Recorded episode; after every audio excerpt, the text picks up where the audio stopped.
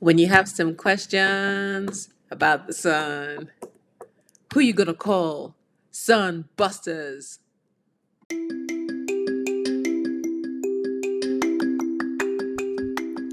Welcome to the show that's going to take your skin and hair from where it is now to its best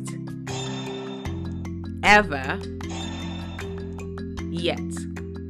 It's the Grow and Glow podcast, and I'm your host, Dr. Chioma Agha Ayorinde. Grab a drink, grab a snack, and let's get this party started.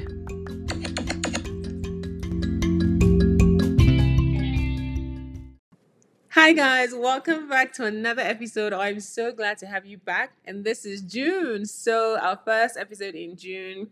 We are so thankful for seeing the month of June. I pray that you guys are having a great June and you'll continue to have a great June. Any of my listeners whose birthdays are in June, I wish you a very, very happy and blessed birthday.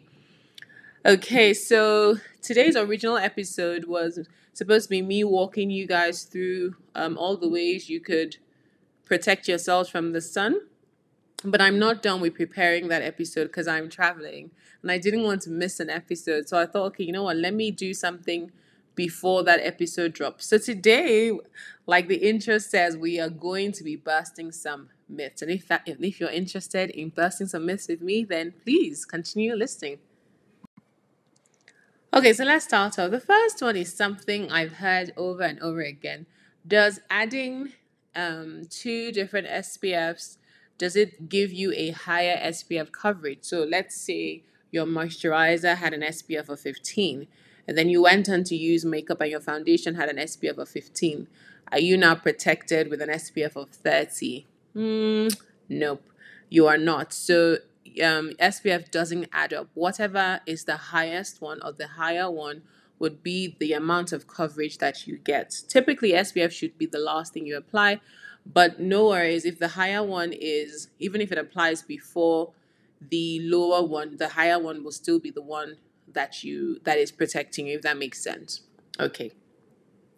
The second myth was briefly covered in last week's episode, which is that dark skinned folks don't need sunscreen. Ah, false. This is so, so false. Yes, we have melanin, and like I said in last week's episode, melanin has a protective role. So it helps to shield the rays by producing, I mean, the body helps to shield the rays by producing melanin. However, as many dermatological societies have mentioned, have written, have researched, and I have witnessed that even when I was in clinical practice, um, dark skinned folks do get can get skin cancer, and so it is advised that everybody, every race, every skin tone should use sunscreen or sun protection. The third one, again, is something that can be controversial, and you hear it a lot. You can even hear it from experts, like that is dermatologists, and sometimes they say mineral sunscreen is better than chemical sunscreen. Um, there's no evidence to suggest this. Yes, um, research shows that something like zinc oxide, which is a mineral sunscreen, is is is one of the it has both UVA and UVB protection, so it's great. Now, the reason that a lot of doctors would recommend mineral sunscreens is because it's less sensitizing or irritating, especially when you go on to do certain procedures. So, if you had a chemical peel, they would insist that you use some protection. And a lot of times, the chemical um, sunscreens may be irritating to a skin that has just gone through a peel or an office procedure. So that's why a lot of doctors would favor uh, mineral sunscreens and it's also less irritating around the eyes. That said, if you're on the hunt for the, the, the drawback with mineral sunscreens is that it leaves a white cast, especially on those of us who are pigmented. And so that discourages a lot of people from using sunscreen. So I don't agree that mineral sunscreens are better. I tend to use a lot of chemical sunscreens and I have fantastic coverage and it works for me. I don't have the white cast and there are some hybrid versions where you have mineral and chemical that gives even better protection without the without the uh, white cast. So look at what works for you. And don't throw out your, your chemical sunscreen if that's what you have and if that's what works for you. Now, the fourth myth is that sunlight cannot penetrate windows. Again, that is not true.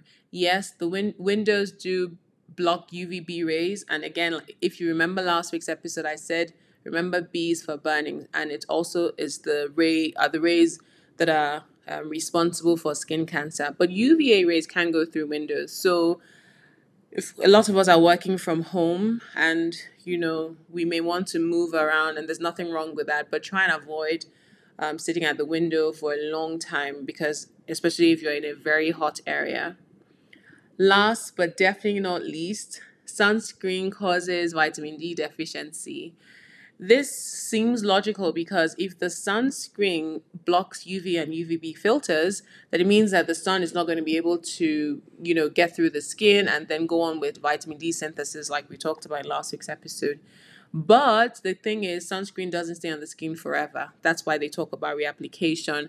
And so, definitely, and there'll be areas of exposure because sometimes we don't apply sunscreen properly. So, this is not true. Yeah, rubbing sunscreen will not cause vitamin D deficiency. So I encourage you to please, please, please use your sunscreen. Okay, so I hope that was an interesting and short and sweet episode. I'll see you guys next week by the grace of God with sun protection um, arsenal, if we if we call it that. Have a blessed one, and thank you for listening.